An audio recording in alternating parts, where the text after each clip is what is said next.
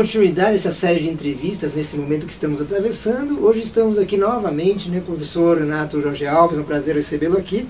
E na última conversa que nós tivemos, doutor, o senhor que é cardiologista, né, nós conversamos um pouco sobre essa questão da religiosidade, da espiritualidade e a relação com a medicina. E várias pessoas, inclusive, acabaram mandando mensagem para a gente, perguntando sobre essa questão. O que, que a gente pode dizer sobre a saúde cardiovascular e a espiritualidade, em linhas gerais? É, obrigado, Oscar. Bom dia é, pela oportunidade. Obrigado. A gente terminou a entrevista falando que a ciência deve andar junto com a religião, né? E a gente tem estudado esse assunto mesmo, né? E, e não me faz, não é surpresa que as pessoas gostaram e mandaram, né? Que até sugerindo que comentasse mais sobre esse tema, né? É, Para começar, eu acho assim, nós temos hoje é, evidência científica da relação da espiritualidade com a saúde cardiovascular. Então, mas é, a gente precisava definir primeiro o que é espiritualidade, o que é religiosidade, o que é religião, né? Porque as pessoas confundem um pouco, né? Então, religião é aquela é uma pessoa que segue uma determinada entidade, por exemplo, pode ser católica, pode ser candomblé, qualquer outra Sim, coisa. pode ser budismo. Budismo, exato. Isso é religião. Religiosidade é a pessoa que acredita em alguma coisa, e, por exemplo, é, vai na igreja, mas não é católico, é seguidor, ou lê um livro. Né? Isso seria a espiritualidade. É, isso engloba a espiritualidade. A espiritualidade é algo que não quer dizer que o indivíduo seja espírita, né? É, eu sou espírita, mas não quer dizer que a espiritualidade tem a ver com espiritismo. A espiritualidade também é uma pessoa que acredita em alguma coisa, que é uma pessoa que acredita que é, ela precisa, primeiro para mudar o exterior, ela tem que mudar o interior. É uma pessoa que aceita mais as coisas sem revolta, com menos revolta. Aí nós, a gente está vivendo uma epidemia hoje, né, no Brasil e no mundo. É, muitas pessoas é, não aceitam primeiramente, depois se revoltam pelo isolamento, outras porque realmente está faltando dinheiro até para o básico, né? Mas a, a espiritualidade ela engloba isso também, né? É, a, a resiliência em aceitar, mas não é, tentar mudar uma situação. A, re- a resiliência em aceitar, mas não se revoltar e tentar mudar o que está provocando, por exemplo, uma doença. Né?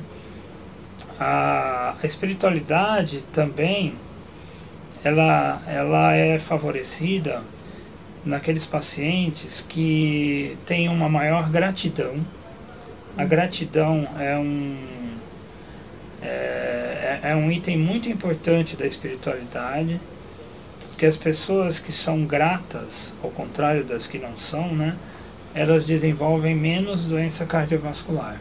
Esses dados que eu vou dar aqui, eles, eles não são é, dados abstratos, eles são dados já confirmados em medicina baseada em evidência Quer dizer, pesquisa científica. pesquisa científica, estudo clínico randomizado, bem feito, é, que tem mostrado que as pessoas com maior gratidão, pessoas que fa é, tem, é, fazem, perdoam mais, né? comparado àqueles que não perdoam ou não têm gratidão, é, elas adoecem menos. É, e dos fatores de risco cardiovascular, tipo hipertensão, dislipidemia ou diabetes, é, essas pessoas têm menos fatores de risco cardiovascular. Então, consequentemente, elas têm menos infarto e menos AVC. É, isso está bem constatado, né? Também está constatado que as pessoas que têm mais espiritualidade, elas têm menos vícios. Então elas fumam menos e bebem menos. Praticam mais atividade física também. E isso está relacionado a todos os quesitos da espiritualidade, como gratidão, perdão e também a resiliência. Então as pessoas que têm mais isso é, resiliência, gratidão e perdão, é, os estudos têm mostrado que elas desenvolvem menos fatores de risco cardiovascular e, consequentemente, menos doença cardiovascular. E por último, assim, mais importante, é que elas têm uma redução na taxa de mortalidade. Então isso é bastante importante, né, do ponto de vista médico-científico. Já tem uns anos que eu venho prestando atenção nesse assunto, né? Mas recentemente a Sociedade Brasileira de Cardiologia ela abriu um grupo de estudo em medicina cardiovascular e espiritualidade, que é, um, é o grupo chamado GENCA. É, o GENCA tem feito lives toda terça-feira à noite na internet, é, abordando o assunto, assim como todas as outras especialidades dentro da cardiologia, arritmia, hipertensão, insuficiência cardíaca. É, agora, é engraçado que eu tenho notado que as lives do Genka são as que têm mais público. Quer dizer, esse assunto, então, é, o senhor sente que é uma percepção maior para esse assunto atualmente? Até Sim. em função da pandemia, as pessoas tá. estão mais sensíveis a essa discussão? Exatamente.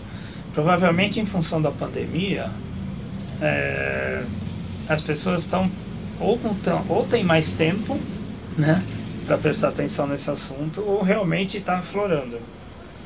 Na última live de terça-feira agora tinham quase 800 médicos ou pessoas, né? não sei se todos eram médicos, mas assistindo a live. Então é um público bastante relevante. Né?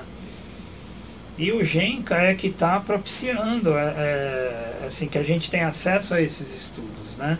Eu entrei de sócio no Genca recentemente e eles inclusive já tem uma diretriz de espiritualidade e medicina cardiovascular, já publicada, né? Ela está dentro da diretriz de prevenção cardiovascular. É bastante interessante o que eles abordam lá, que é tudo isso que eu falei, de é, a pessoa ter uma maior espiritualidade e ter menos desfecho cardiovascular.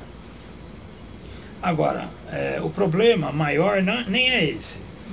O problema é como abordar o paciente né, numa anamnese, que a gente costuma chamar de anamnese espiritual.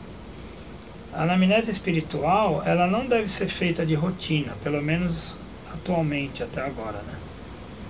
Porque é uma questão muito delicada, né? Tem muitos pacientes que não aceitam, não tem religião, é, tem paciente que fala que não acredita em Deus, mesmo assim, não acreditando em Deus ou não tendo religião, ele pode ser espírito, ele pode ter um certo grau de espiritualidade. Por exemplo, ele pode ajudar um vizinho, cumprimentar os porteiros, né, ser um médico que se dá com todo mundo, que ajuda os pacientes. Quer dizer, um sentimento mais solidário, assim. Exatamente, assim. exatamente. É... Agora, essa anamnese espiritual, ela é muito delicada, a gente não pode assim, disseminar isso, porque, primeiro item, é, tem que partir do paciente a abertura para abordar o tema. A gente não pode falar para todos os pacientes né, é, sobre isso, porque alguns podem se sentir constrangidos e a, a relação médico-paciente vai ficar abalada. Então, primeiro, tem que partir do paciente. Segundo, se o médico perceber que aquele paciente que está é, ali no leito é, em cuidados paliativos ou numa doença crônica, ele pode ser ajudado de certa maneira com espiritualidade e, né, e abordando o assunto, conversando, esse médico deve chamar alguém especialista no assunto para conversar com o paciente. Então, na diretriz do GENCA, eles falam que pode ser um capelão ou alguém entendido do assunto, né? é, talvez um psicólogo, mas alguém que, que mexa com a espiritualidade e tenha bastante experiência em abordar o assunto. Eu tenho notado, assim, eu, eu não abordo isso na minha anamnese médica, nem passo isso para os alunos, nem nada. Mas quando o paciente dá abertura, é, a gente consegue conversar. E isso eu tenho notado que assim, alguns pacientes, eles mesmos é, abordam. Né? Então, ontem mesmo, no Conde de Lara, um paciente que é, teve uma arritmia é, há pouco tempo atrás, uma fibrilação atrial, que é uma arritmia muito comum em pacientes idosos, pacientes que têm uma cardiopatia. Mas esse paciente não tem nada disso. Ele é jovem, ele é novo, né? ele é um adulto. Ele não tem uma cardiopatia, ele só tem, está no meu ambulatório porque ele tem uma dislipidemia. E realmente é, ele teve a arritmia, foi medicado, melhorou. Atualmente ele está até sem, é, sem medicação para arritmia e não tem mais arritmia. Mas ele já se queixou de, de palpitações novamente, que é uma queixa comum na arritmia. E ele ontem, a gente deixa o paciente falar um pouco, né? isso é muito interessante. Ele mesmo abordou que ele está vivendo questão pessoal muito é, grave atualmente, com separação, com litígio. É, então ele é um paciente que você nota, né, que está com um certo rancor, tem raiva, é, não perdoa. Então esse paciente, você, se tem alguém que possa abordar, conversar e trazer para ele uma maior gratidão, né, um perdão maior, se ele conseguir absorver esses ensinamentos, isso pode, pode melhorar a, a, a doença dele. Porque na cardiologia, a gente trata do paciente já no fim da linha, né? A gente pega aqui na Santa Casa, um hospital terciário, o paciente que já teve um infarto. Só que antes do infarto, ele teve diabetes, ele teve dislipidemia. Tem uma história. Né? Ele tem uma história. E para ter, por exemplo, a dislipidemia, ele teve algum fator que se não for genético, alguma coisa que ele já nasceu com aquilo, ele desencadeou com o meio ambiente, com o desenvolver da vida mesmo. E ele pode ter tido gatilhos inflamatórios provocados por não gratidão, rancor, ódio, né? revolta, não resiliência, é, que podem ter super expressados marcadores inflamatórios e esses marcadores serem gatilho pra, tanto para cardiopatia, que está relacionado, é, uma, tem uma relação direta de marcador inflamatório super expressado com insuficiência cardíaca, mas também com arritmia. Então isso poderia ser um gatilho. Então a gente está falando de tratar uma doença muito antes dela começar, né? É, essa anamnese espiritual, se um dia encaixada e o paciente responder satisfatoriamente,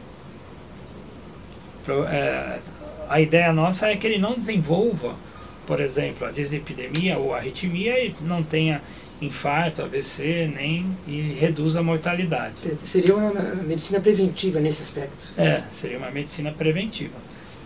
Mas assim, a, como eu volto, volto a dizer, ela está começando, a gente tem que ter bastante cautela, né? Eu acho que é muito interessante a gente já começar a introduzir isso no currículo das faculdades. Tem muitas faculdades que já têm essa cadeira. Né?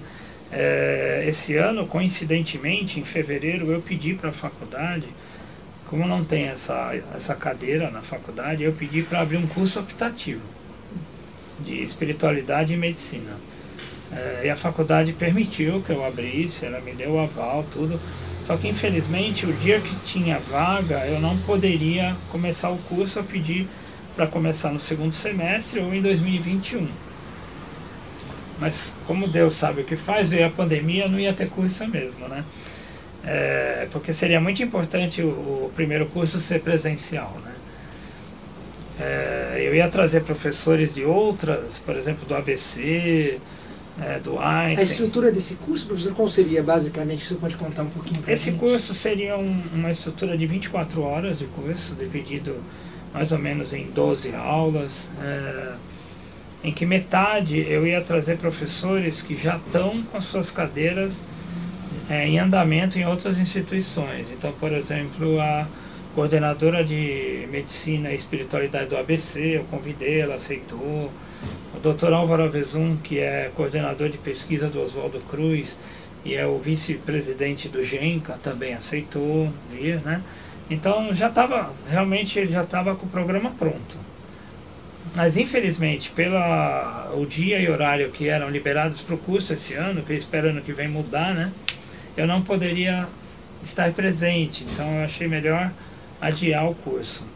E assim a gente estuda mais também, tem mais é, cancha e robustez para fazer esse curso.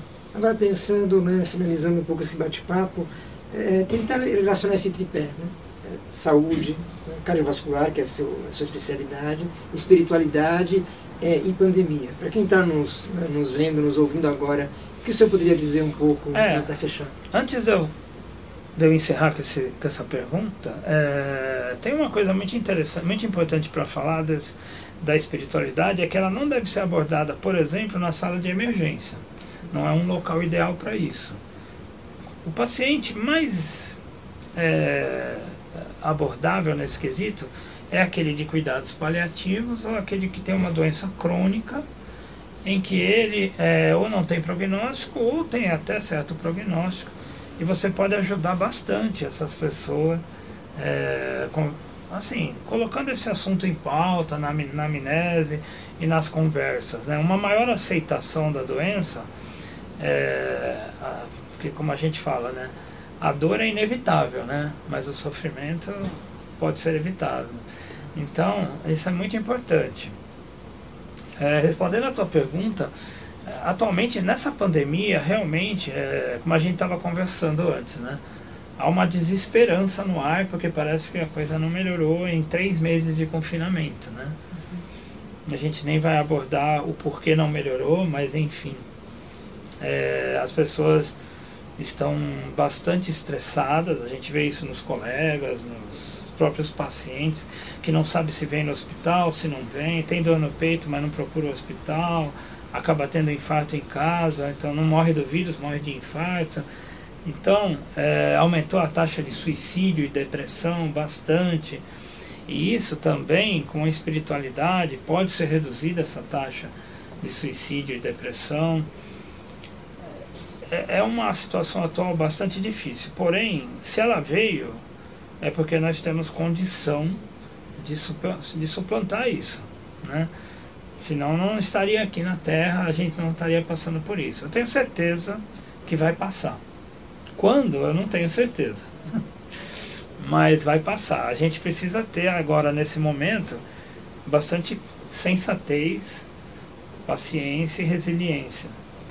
E tentar fazer o, melhor possível de nós mesmos, né? Nas, coisas que evitam, por exemplo, o contato usando máscara, higiene das mãos, coisa que até podem postergar depois que passar a epidemia, no meu modo de ver, mas nesse momento são cruciais. Né?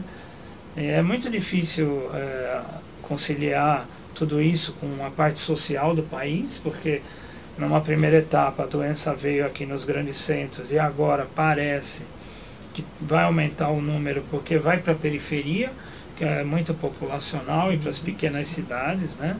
Isso pode ser inevitável, é, mas vai passar. Nós vamos, nós vamos ter que ter uma estrutura muito boa para aguentar essa fase, né? tanto da parte social, mas principalmente a gente olhando pelo nosso lado de saúde, né? de saúde pública. É, espero contar com todos os colegas, né? que muitos já ficaram doentes, afastados, voltam, saem outros. Ainda bem que não são todos ao mesmo tempo, a gente pode, graças a Deus, eu, eu a gente pode trabalhar. Eu, eu, não peguei ainda, graças a Deus, espero não pegar. A gente está conseguindo é, trabalhar com um número eficiente de médicos na Santa Casa. Uma certa serenidade nesse momento, doutor, é, o senhor avalia como fundamental? Sim, pra... fundamental. Serenidade, calma, paciência, é difícil pedir isso, né? Uhum. Porque está todo mundo bastante exaltado, porque você tem um problema que não enxerga o fim dele, né? Não tem luz no fim do túnel. Então, vamos ter paciência que se Deus colocou a gente nesse túnel, alguma luz no final tem, mas a gente ainda não está ainda não tá vendo, mas é, é bastante difícil, né? Mas realmente, espiritualidade, serenidade, é, nenhuma favorecimento com nenhuma religião, mas qualquer coisa que o ser humano acredite e principalmente que ele tenha fé, né? Porque sem fé, é, com descrença, a, a, coisa vai piorar mais ainda. Né? Então a fé é fundamental nesse momento. Doutor Renato, obrigado por mais essa conversa. Espero que tenhamos outras né, com esse assunto. Pessoal, muito obrigado por vocês estarem aqui com a gente e vamos seguindo em frente né, com nossa espiritualidade né, em dia e nossa esperança sempre acesa. Obrigado, obrigado, doutor. Obrigado, Oscar, pela chance, pela oportunidade.